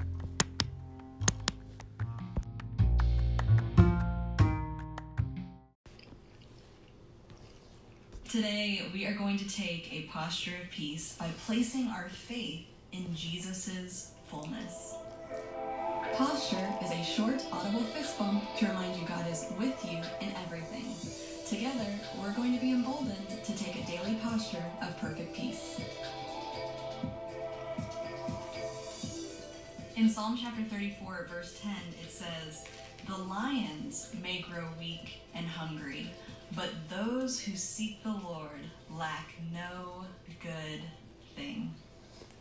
Have you ever noticed in the Gospels how Jesus never recognized lack? Uh, you know, Matthew 14, people are panicking, there's not enough food. What does Jesus do? He multiplies it. In Luke 5, the disciples hustled all night long, caught nothing. Maybe you've had a night like that where you've worked so hard and had nothing to show for it in the morning. And Jesus comes, cuts right through the frustration of the moment. says, Cast your net on the other side. And not just a little fish show up in that net, but a quantity so abundant that the nets start to break and the boat starts to sink. Jesus never bowed to sickness. He always brought healing physical healing, mental healing, emotional healing. He never let death have the final say. He healed the sick, he raised the dead, he cast out demons, he brought life everywhere he went. No situation was ever too hopeless for him. Lack was not his reality, possibility is his reality. You know, Jesus had no faith in the lack of a circumstance. He never tied his trust or confidence to the lack that he saw in front of him. He saw more than was right, than what was right in front of him because he had eyes for possibility. And here's what is such good news. This kind of lackless living isn't just for Jesus. It's for us as well. Let me read you a chunk of scripture from Colossians chapter 2. I'm going to be reading verses 6 through 10. It says, So then, just as you received Christ Jesus as your Lord, continue to live your lives in Him, rooted and built up in Him, strengthened in the faith as you were taught, and overflowing with thankfulness. See to it that no one takes you captive through hollow and deceptive philosophy which depends on human tradition and the elemental spiritual forces of this world rather than on Christ. For in Christ, all the fullness of the deity lives in bodily form, and in Christ, you have been brought to fullness. He is the head over every power and authority. How full is the fullness of Christ? I'm thinking it's lacking nothing. This is your reality. Lacking nothing. This is your true identity. You know, I mentioned in last week's episode that it's easier to rely on less than to believe something more is possible. Doubt can be such an easy default, especially in a troubled, broken world. But we were called to live differently. We were called to live by faith. Faith in what? Faith in the fullness of Jesus. We were called out of the kingdom of darkness, which is a realm of lack. We were called into the kingdom of light, which is a realm of possibility. And the enemy, Satan, wants you to believe that this kind of living by faith in Jesus' absolute fullness is reckless, that it will make you come unhinged, that you'll be out of touch with reality, a little weird, a little off, a little too heavenly minded to be any earthly good. But faith in his fullness takes you out of the troubled reality of the world and into your true reality, your true identity in Christ, where you live above the muck of this world so that you can bring the world out of its muck. How can I bring peace if I'm not at peace? If I don't believe peace is possible, or if I think I'm living in denial by believing that peace is within reach, even with the turmoil that I see and experience around me? How can I bring hope if I am not carrying a expectation of the goodness of God? If I am not carrying an experience with the goodness of God? How can we be displays of his splendor if we live overwhelmed by our circumstances and what we see in the natural instead of overwhelmed by him? The Bible says those who seek the Lord lack no good thing. I used to get this backwards. I often sought the good thing, but I came up lacking because the Lord is our source, not the good thing. The Lord should always be our pursuit, not the good thing. Do you need provision today? Protection, healing, peace, wellness, wholeness? Seek the Lord today. It's not a game, it's not a transaction, it's not a trick.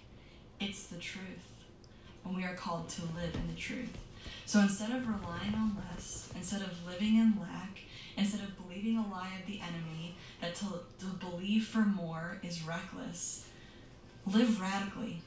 Place your faith in Christ's fullness and embrace the truth that his fullness is now your fullness as well.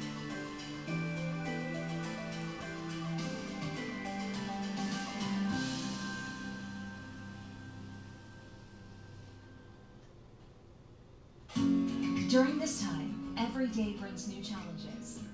We at Howard's Today, we are going to take a posture of peace by asking for help. Posture is a short, audible fist bump to remind you God is with you in everything. Together, we're going to be emboldened to take a daily posture of perfect peace. In John chapter 14, verse 26, Jesus said, But the Helper, the Holy Spirit, whom the Father will send in my name, he will teach you all things and bring to your remembrance all that I have said to you. As people of God, followers of Jesus, we must remember this. We are never helpless and we are never hopeless. We are never without help and we are never without hope. And the help and the hope that we have been given, these are not far off things. These are not things off in the distant future somewhere. These are not things we will only have in heaven someday. You know, we actually won't need help and hope for heaven. Like, help for what? hope for what? We'll be in heaven. No, the help and the hope that we have been given, that we have been promised, is for the here and now. It's for the circumstances that you are facing right now, today, this week. Jesus promised that the Holy Spirit would teach us in all things, that the Holy Spirit would be our helper. He says this in John 14, like I just read. And then in John 16, verse 13, he says, The Holy Spirit will lead us into all truth, which means we never have to live a lie. We never have to live beneath our true identity in Christ. Hebrews chapter 13, verses 5 and 6 says, Because God has said, Never will I leave you, never will I forsake you, we can say with confidence, The Lord is my helper, I will not be afraid. What can mere mortals do to me? The presence of God infuses us with the confidence to live unafraid, to live in our true identity above the circumstances we face in this world. You know, I used to let the belief, the, the feeling of helplessness dictate my life. It held me back from taking action, from living courageously. It made me anxious. It brought me panic. It kept me stuck in fear. And that is no way for a child of God to live. I was living beneath my true identity. I was living unaware of the presence of God in my life, of the presence of my helper in my life. Now, you know, I didn't always recognize it to be, you know, quote unquote helplessness. Like I wasn't going around saying, oh, I feel so helpless. I, I called it other things. Like I would blame my personality. Oh, well, I'm introverted. I'm an Enneagram 6. I'm shy. I'm kind of scared of people. I'm anxious in social situations. you know, or I would cite my natural abilities or, or my lack of natural abilities. I would say, like, I don't know how to do this. This is beyond me. I'm overwhelmed by this. I've never been good at fill in the blank. Or I would blame my lack of natural resources. I don't have this. I don't have that. There's not enough. I don't have enough. I'm not enough. It's easier to rely on less than to believe that something more is possible. But for the people of God, you and me, you know, we need to settle this truth in our hearts. We serve a God of endless possibilities, and He never leaves us, He never forsakes us. He has given us Himself, so we are never without help, and we are never without hope. You know, I realize now that my real problem, you know, wasn't any limitation based on my natural personality, ability, resources. No, my problem was I hadn't asked for help. oh, you know, oh, sure, I prayed about situations, but not always with hope. Not always with an expectation for His goodness to come busting through the constrictions of my current circumstance, bringing His endless possibility. But I'm, I'm praying differently now. I'm practicing a different expectation in prayer, one that is based on truth, one that is based on what I have been promised. I have a helper, and I have hope. What do you need help with this week? You know, the Bible says that the Holy Spirit dwells in us. So you don't even have to wait for him to come and show up in your life. You know, there's not a special prayer or chant or dance that you have to perform to get him to come and help you. No, he's there with you right now. So no matter what you believe may inhibit you today, know that it can never overcome who inhabits you. Ask for help. Place big expectations on His goodness and believe more is possible because it is. You were never called to perfect performance, you were called to partnership with perfection Himself. That's, that's such good news. It means you can drop the pressure of performing on your own and you can embrace partnership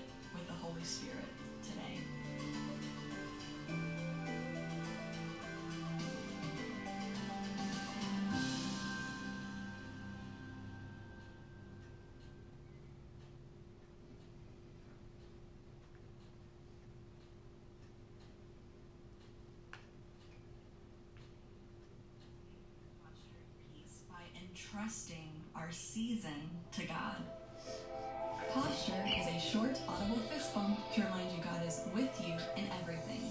Together, we're going to be emboldened to take a daily posture of perfect peace. In Daniel chapter 2, verses 20 through 22, it says, Daniel answered and said, Blessed be the name of God forever and ever to whom belong wisdom and might. He changes times and seasons. He removes kings and sets up kings. He gives wisdom to the wise and knowledge to those who have understanding. He reveals deep and hidden things. He knows what is in the darkness, and the light dwells with him. Now, if you know anything about Daniel, um, you know that he was a man who trusted God deeply.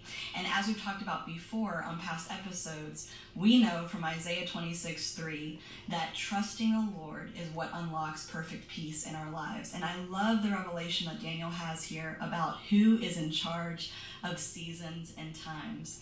You know, I'm coming into the last lap, so to speak, of my pregnancy, and I realized something July Lindsay, the Lindsay who first found out that she was pregnant, is not March Lindsay, meaning something has shifted in me in these past, you know, nine months. I've grown, I've upgraded, I've learned a new kind of surrender in facing the unknown of this journey. And because of that, I'm so much more ready now than I was in July for the next season, for the season when baby finally arrives. And I believe that this journey of a season is the kindness of God to me.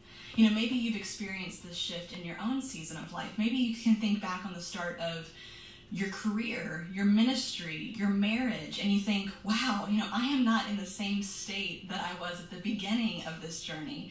Your heart maybe has been healed, your mind renewed, your skills sharpened, your body strengthened. You know, whatever the case may be, what, what might used to have made you nervous or anxious is now done in confidence, or what used to be unknown to you is now fully known. You've experienced transformation in the process. You've experienced upgrade while on the journey. You know, and I want to remember this transformation that I've just experienced moving forward into new seasons because some seasons will be joyful, like the one I'm in now, but I also know that seasons can be painful. But for the people of God, all seasons will be purposeful. You know, remember Romans 8:28 says that we know that for those who love God, all things work together for good for those who are called according to his purpose. So every season, every season has purpose. I, used to have categories for my seasons of life. I used to think, you know, joyful, happy seasons were definitely from God but painful seasons of suffering were definitely from Satan. The problem with that belief is I lived as though, even though I belonged to God through the surrender of salvation, I felt vulnerable that my life could still be authored somehow by Satan in these painful seasons. And that left me feeling susceptible to evil. And carrying that belief and that, that susceptibility will steal your peace in a heartbeat. But here's the truth if I am in Christ, like the Bible says, so are all of my circumstances. If you are in Christ, like the Bible says, so are all of your seasons. You and I are never separated from His goodness, even in pain or suffering. He changes our times and seasons, not Satan. Now, I don't believe that this means that God causes bad things to happen to us because I truly believe it is anti his nature to cause evil in our lives. But we know that in this world we will have trouble because it's a troubled world. But for the people of God, trouble will not have us because we are in this world, but we are not of it. We don't have to live susceptible to it. You know, think about this. God doesn't save us to hand us back over to Satan and his schemes. Remember what we read last week when Jesus said in John 10, talking about, My sheep know my voice, they listen, they follow me, and no one will snatch them from my hand? Even in suffering, God in his kindness strengthens us, he guides us, he never leaves us or forsakes us, and he makes us more than conquerors.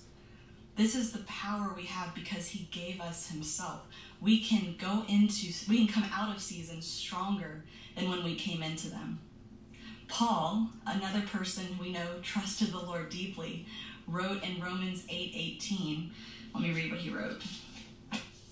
He wrote that I consider that our present sufferings are not worth comparing with the glory that will be revealed in us. David, another person who deeply trusted the Lord, wrote in Psalm 16:5. He says, "Lord, I have chosen you alone as my inheritance. You are my prize, my pleasure, and my portion. I leave, I entrust my destiny and its timing in your hands." So, no matter what kind of season you find yourself in right now, know that you are in His hands. You can entrust your season of life to Him today. As you look to Him and trust in Him, know that you are being transformed from glory to glory. I've heard it called before. This is our training for reigning. I just love that. So remember, your seasons and the timing of those seasons rest in the Lord's hand. One last scripture before we leave, something else for you to meditate on this week. Jeremiah 17, 7 through 8 says, Blessed is the one who trusts in the Lord, whose trust is the Lord. They are like a tree planted by water that sends out its roots by the stream and does not fear when heat comes, for its leaves will remain green, and is not anxious in the year of drought, for it does not cease to bear fruit. This is the power of trust.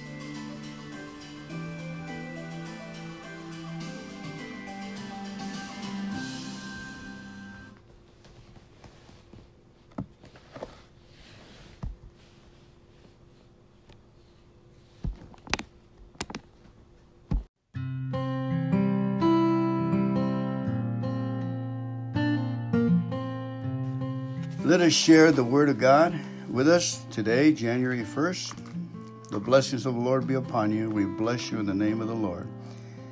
We're going to be reading Psalm 1 in the Word of God. And then later we're going to take communion. So please get your elements, get your bread and your juice ready. So we're going to take communion for this, the blessing for this whole year. Okay, this new year that is upon us.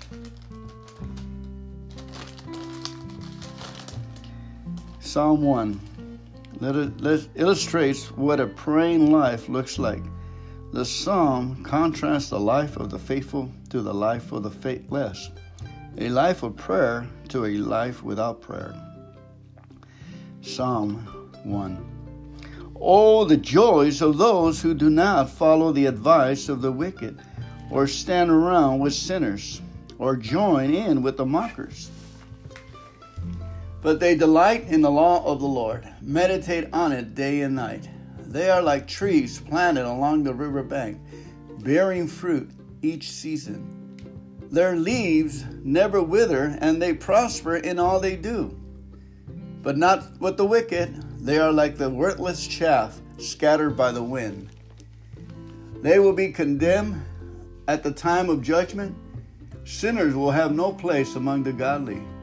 For the Lord watches over the path of the godly, but the path of the wicked leads to destructions. Amen. And Proverbs 1 1 through 6 says, These are the Proverbs of Solomon, David's son, king of Israel. Their purpose is to teach people wisdom and discipline, to help them understand the insights of the wise their purpose is to teach people to live disciplined and successful lives, to help them do what is right, just, and fair. These proverbs will give insight to the simple, knowledge and discretion to the young. Let the wise listen to these proverbs and become ever wiser. Let those who with understanding receive guidance. By exploring the meaning of these proverbs and parables, the words of the wise and their riddles. The word of the Lord. Let us take our communion. Thank you, Lord, for dying on the cross for us. We take the bread of life, and we, Lord, we thank you for this new year. We lift it up to you, Lord, every day, 365 days. This year, we ask you to bless it. Lord, we give it over to your hands, Lord, that you may keep us safe with Jesus Christ, Lord. Thank you for the, the body of Jesus that was crucified on the cross and he died for us. And he rose from the dead three days. In three days, he rose from the dead. We thank you, Jesus, for sacrificing your body. We do this in remembrance of you. Break the bread. We take the bread in it, the body of Christ.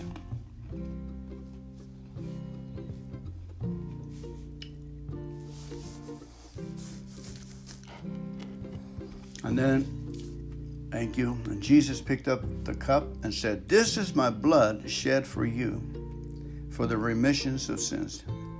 Do this in remembrance of me. Thank you for the new covenant, Lord, written by the blood of Jesus Christ. This blood sanctifies, there is power in the blood. The blood heals us, takes away our loneliness, makes us whole. And Lord, we just sanctify every day of the year. We put it into your hands, these next 365 days, Lord. That each day be holy, holy, holy unto you, Lord. And thank you for the covering of this blood on each day, on our doorposts, over minds, and our doors, and our children. In your name we pray. Amen. Everybody partake of the cup.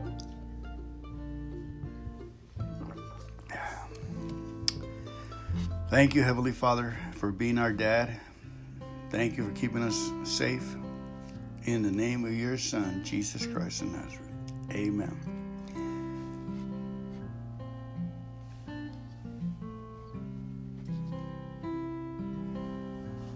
The blessings of the Lord be upon you.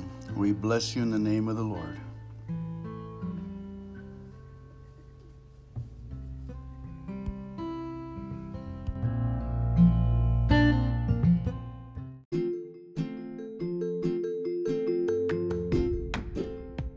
Welcome to today's reading. We're going to be taking communion. Please have your communion elements ready your bread and your juice, whatever you use, please, for your uh, communion to get closer to the Lord.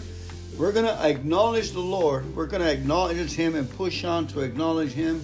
And surely He will come as the rains come, the latter and the former in the spring and and and rains all around because there's plenty of water. God knew we needed water, millions of gallons of water for uh, for our care. So we're very grateful for the water. Thank you, Father, for creating us. Thank you for making us in your image, for your glory, and for your happiness and for your joy. we rejoice, Father. We rejoice in how you, you take care of us and you carry us on your shoulders. Thank you for giving us another day of sweet life, Lord. Show yourself strong on our behalf, Lord, so we can boast, continue to boast. Oh, that my soul will boast in the Lord and be glad. Amen. All right, let's go ahead and read uh, Psalms 10, uh, 1 through 15. It says, These prayers, we're going to pray on behalf of the helpless, we cultivate our compassion and conscience for innocent victims by engaging emotional with their plight. Heavenly Father, we thank you for all the suffering Christians out there and the non-Christians, Lord. And Father, we just pray for the people that suffer when turmoil happens and disease. Lord, we we lift up to you, Lord God, all those individuals that are suffering hunger, cold, sickness, disease, and despair, Lord and poverty. Lord, I pray, Lord God, that you will give them faith. You promise that you will give the poor faith, Lord. And Lord, we just thank you that you hold them in your arms, Lord. And you're a mighty, strong, powerful Father that can care for your children and your creation. Forgive us for our wrong politics, Lord God, and wars, Lord, and greed for resources, Lord. Help us, Father in heaven. Help the world, help the people. We pray in Jesus' name. Lord, we take communion. Let's go ahead and take communion for them right now. Lord, we take communion. We break bread for the poor, Lord, for those who are unable to, to take communion. Lord, we pray for all the poor people, all the hurting people on their behalf all the people in bed, all the sick people, all the people that are going to go to heaven. We pray on their behalf for their souls, Lord. We plead for their salvation, Lord, on their behalf, Lord. Lord, we ask you, Lord God, that you may save them, heal them, sanctify them, Lord. We pray for the millions of souls that today, Lord God, are suffering, Lord. Some of them for righteousness' sake. Some of them are not their doing, Lord. Their children, Lord caught on the crossfire, Lord. We pray and take communion for their souls, Lord, for their spirits, Lord. We just have compassion, Lord God. Father, we bless the people that need water and that need food and rest, and we thank you for their thank you, Jesus Christ, that you died for them. Thank you for your body. Thank you for your love. Your love, Father, for the world. You loved so much the world that you gave your only Son that whosoever shall believe in them will have everlasting life. Thank you, Father, for the bread of life, Jesus Christ, Lord, that heals and is real answers and is the true gospel. Thank you, Lord God, that through the blood, through the through Jesus' heart, that Father God has answered and He has sent Jesus. Jesus is the answer. We pray for all the, the people and all the military leaders and the governors and the politics, presidents, kings, and queens, Lord, that run the country. Touch their hearts, Lord God, to have compassion on the poor, Lord God. We thank you for giving the poor motivation and healing them and helping them. On their behalf, Lord, we pray for all the people, Lord God, that, that uh, don't know you, Lord. In Jesus' name, we thank you for breaking the bread the, the life is in the bread, and we thank you for this bread, the life of Jesus Christ. Take communion, please.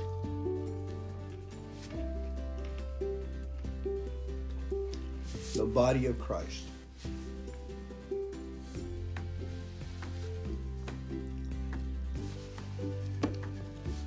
And Jesus picked up the cup and said, This is my blood.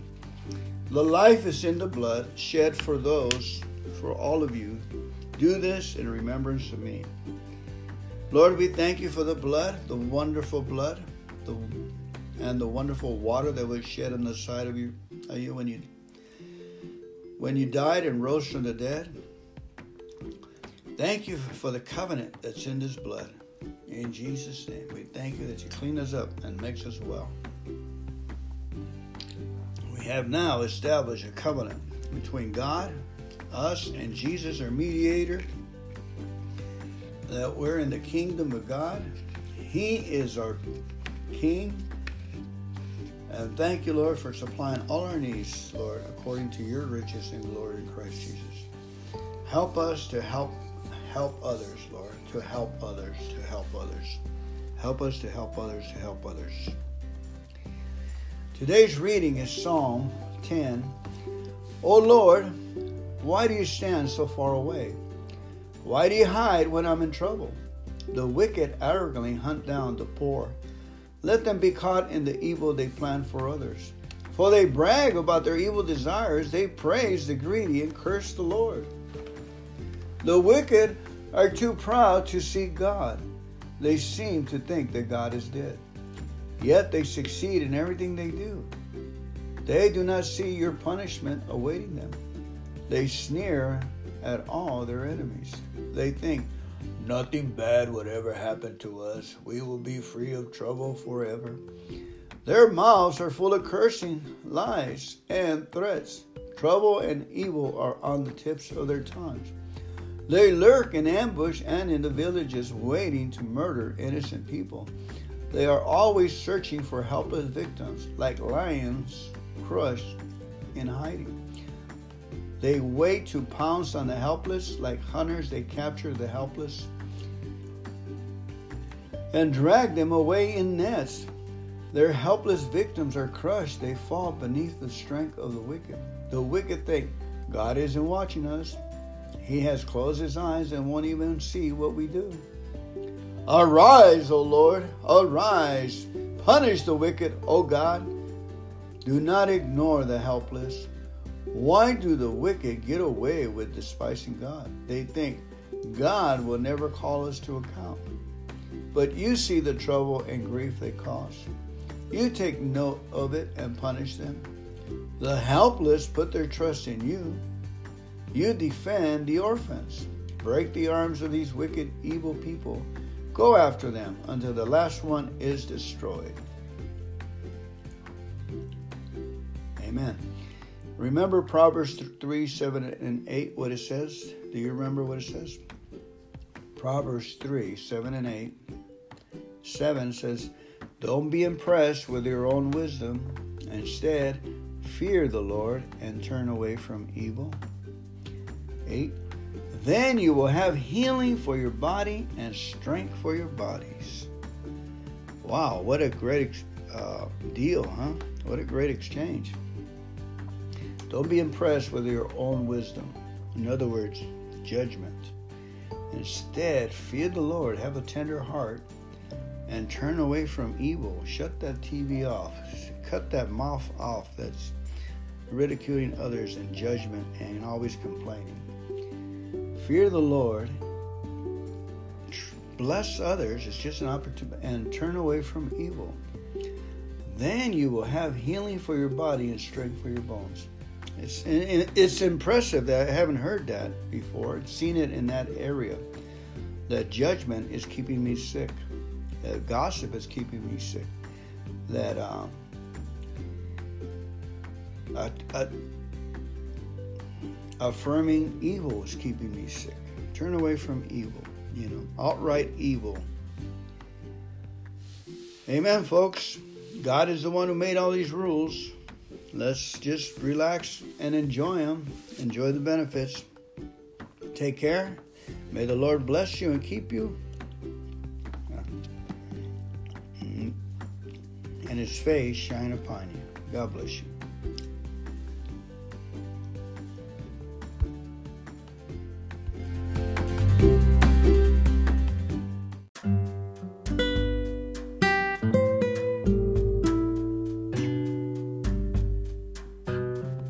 Greetings. Happy New Year. Let us go ahead and pray for this coming year. Heavenly Father, we thank you, Lord God. We give ourselves over to you, our families, our work, our health, everything, Lord, that you have given to us, Lord, all our neighbors, the earth, the family of the earth, Lord. We just give ourselves over to your hands, Lord God. Jesus, that you may fix us and fix us, Lord, fix our actions, fix our thoughts and fix our health, Lord. Hold us in your hands and make us all that you called us to be, Lord. We thank you for the work of our hands. We thank you for our feet, that you direct our feet, our actions. Lord, we just speak blessings unto this year. Lord, we say, restore, restore, restore, Lord. We say, holy, holy, holy unto this year. We say, prosperity be. Prosperity be. Prosperity be. Ha, be unto us according to your word, Lord. It is good and pleasant. Thank you, Father, that your loving kindness is forever. Thank you, Lord. We praise you and we thank you. We praise you, Jesus, that your promises are eternal. Thank you that you said you'll never leave us nor forsake us. You'll always be with us. Thank you for carrying us in your arms and, and loving us. Thank you for your great love that you died for us on the cross and made us brand new creatures in Christ Jesus. We thank you. We surrender our lives to you, Lord. And we thank you for the blood of your Son that covers our house, the posts of our house, the post of our of our lobes of our brains, Lord, the front lobe. We thank you, Father, that the evil cannot get in. The spirit of death will not enter because of the blood of Jesus Christ on the post, on the doorpost of our hearts, our minds, and our souls, in the doorposts of our houses and our children. The blood of Jesus sanctifies us, keeps us holy, makes us in right standing with you, Lord. We are loved and we are of the family of God. Thank you, Father, for setting the kingdom of God, Lord. And we're protected by, by your word and your holiness, Lord. We praise you. We thank you for this year, every day of this year, 365 days. We pray and bless every day that your presence will go before us, Lord. And in the name of your Son, Jesus Christ, we thank you for all the glory and honor goes to you, Lord. You have accomplished it for your purpose and for your glory. Amen and amen.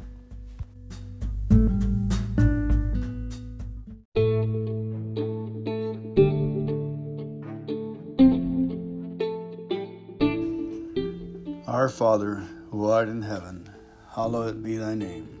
Thy kingdom come, thy will be done, on earth as it is in heaven.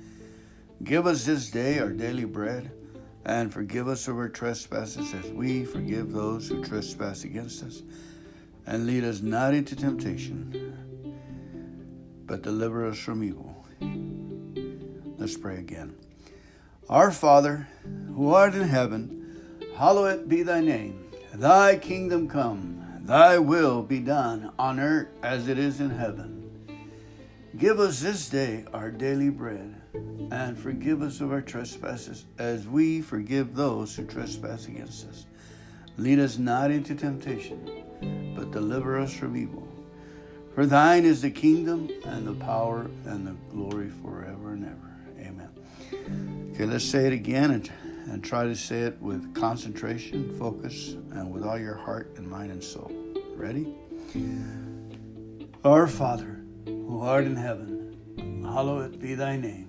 Thy kingdom come, thy will be done on earth as it is in heaven. Give us this day our daily bread, and forgive us of our trespasses as we forgive those who trespass against us. And lead us not into temptation, but deliver us from evil. For thine is the kingdom and the power and the glory forever and ever. Amen. Let's try it again. Okay, concentrate and focus and let the faith go. Be like a little child. Let your faith, release your faith as you raise your hands and say the Our Father with me. Let us let us hit a payload. We can do this. We can hit a payload. You'll see all day long. You'll be so excited.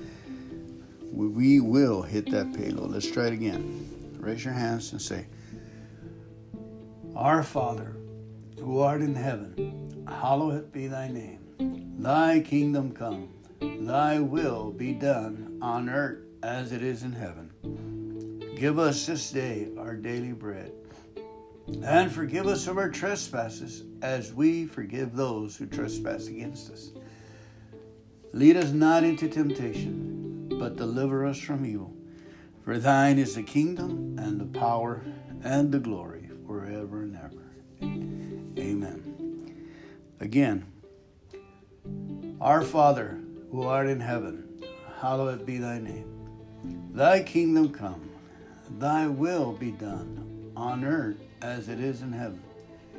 Give us this day our daily bread, and forgive us of our trespasses, as we forgive those who trespass against us and lead us not into temptation, but deliver us from evil. For thine is the kingdom and the power and the glory forever and ever. Amen. Two more times, please. Relax. Now let your shoulders down and just relax in the surrender mode. And as a, like a little child, we say, Our Father who art in heaven, hallowed be thy name. Thy kingdom come Thy will be done on earth as it is in heaven. Give us this day our daily bread, and forgive us our trespasses, as we forgive those who trespass against us. Lead us not into temptation, but deliver us from evil. For thine is the kingdom, and the power, and the glory forever and ever. Amen. Our Father, who art in heaven, Hallowed be thy name. Thy kingdom come. Thy will be done on earth as it is in heaven. Give us this day our daily bread, and forgive us of our trespasses, as we forgive those who trespass against us. And lead us not into temptation, but deliver us from evil. For thine is the kingdom, and the power, and the glory, forever and ever. Amen. You should have felt something by now. I did. Um, let's try it again. This is not a repetitious prayer. It's we're practicing to be. We're practicing to let go of our faith. We're practicing how to focus, and you can f- see that your subconscious mind it should be um, sparkling by now with little scenes here and there because it's penetrating the prayer was penetrating into our souls, into our subconscious mind, and we want to release it. We want to let go of faith and go up to heaven. And you will know. You either see a little light when you have your eyes closed, little blue light, red light, or white light, a little pin sized light. You let go of your faith. Okay? Let's try it again. Our Father who art in heaven, hallowed be thy name. Thy kingdom come, thy will be done on earth as it is in heaven. Give us this day our daily bread, and forgive us of our trespasses, as we forgive those who trespass against us. And lead us not into temptation, but deliver us from evil. For thine is the kingdom, and the power, and the glory forever and ever. Amen. Okay, I'm going to go a little faster, and we're not going to say thy kingdom and the glory because it was put in there later in some translations, some gospels, it's not there. Let's go ahead and try it without it, okay? Let's do uh, six more, six more Our Fathers. Just bear with me. This is an exercise in training ourselves. Our Father, who art in heaven, hallowed be thy name. Thy kingdom come, thy will be done on earth as it is in heaven. Give us this day our daily bread, and forgive us our trespasses, as we forgive those who trespass against us. Lead us not into temptation, but deliver us from evil. Our Father, who art in heaven, hallowed be thy name. Thy kingdom come, thy will be done, on earth as it is in heaven. Give us this day our daily bread, and forgive us of our trespasses, as we forgive those who trespass against us. Lead us not into temptation, but deliver us from evil. I'm sorry. Here we go again. We got four left to go. I need to relax and to concentrate. And don't think it's too long. It's just a training. We're going deep into our subconscious mind, like I said. Relax and say, Our Father, who art in heaven, hallowed be thy name. Thy kingdom come, thy will be done on earth as it is in heaven. Give us this day our daily bread. Forgive us of our trespasses as we forgive those who trespass against us. Lead us not into temptation but deliver us from the evil one. Our Father, who art in heaven, hallowed be thy name. Thy kingdom come, thy will be done on earth as it is in heaven. Give us this day our daily bread, and forgive us of our trespasses as we forgive those who trespass against us. And lead us not into temptation, but deliver us from evil. Our Father, who art in heaven, hallowed be thy name. Thy kingdom come, thy will be done on earth as it is in heaven. Give us this day our daily bread. And forgive us of our trespasses as we forgive those who trespass against us. Lead us not into temptation, but deliver us from evil. Our Father, who art in heaven, hallowed be thy name. Thy kingdom come, thy will be done on earth as it is in heaven. Give us this day our daily bread, and forgive us our trespasses, as we forgive those who trespass against us. Lead us not into temptation, but deliver us from the evil one. Amen. Okay, let's go. The last one. Ready? With all your heart, your mind, and your soul. Love the Father. Our Father, who art in heaven, hallowed be thy name. Thy kingdom come. Thy will be done on earth as it is in heaven. Give us this day our daily bread, and forgive us of our trespasses, as we forgive those who trespass against us. And lead us not into temptation, but deliver us from evil. Let's try it again. I messed that one up. Didn't come out right. Okay, this is the last prayer. Excuse me. I promise. Ready? Act like act like you're being filmed in Hollywood and you're just going to save the world with your prayer. And you just let it out, okay? Zoom it into heaven. Ready? Our Father, who art in heaven, hallowed be thy name. Thy kingdom come, thy will be done, on earth as it is in heaven. Give us this day our daily bread, and forgive us of our trespasses, as we forgive those who trespass against us. Lead us not into temptation, but deliver us from the evil one. Amen and amen.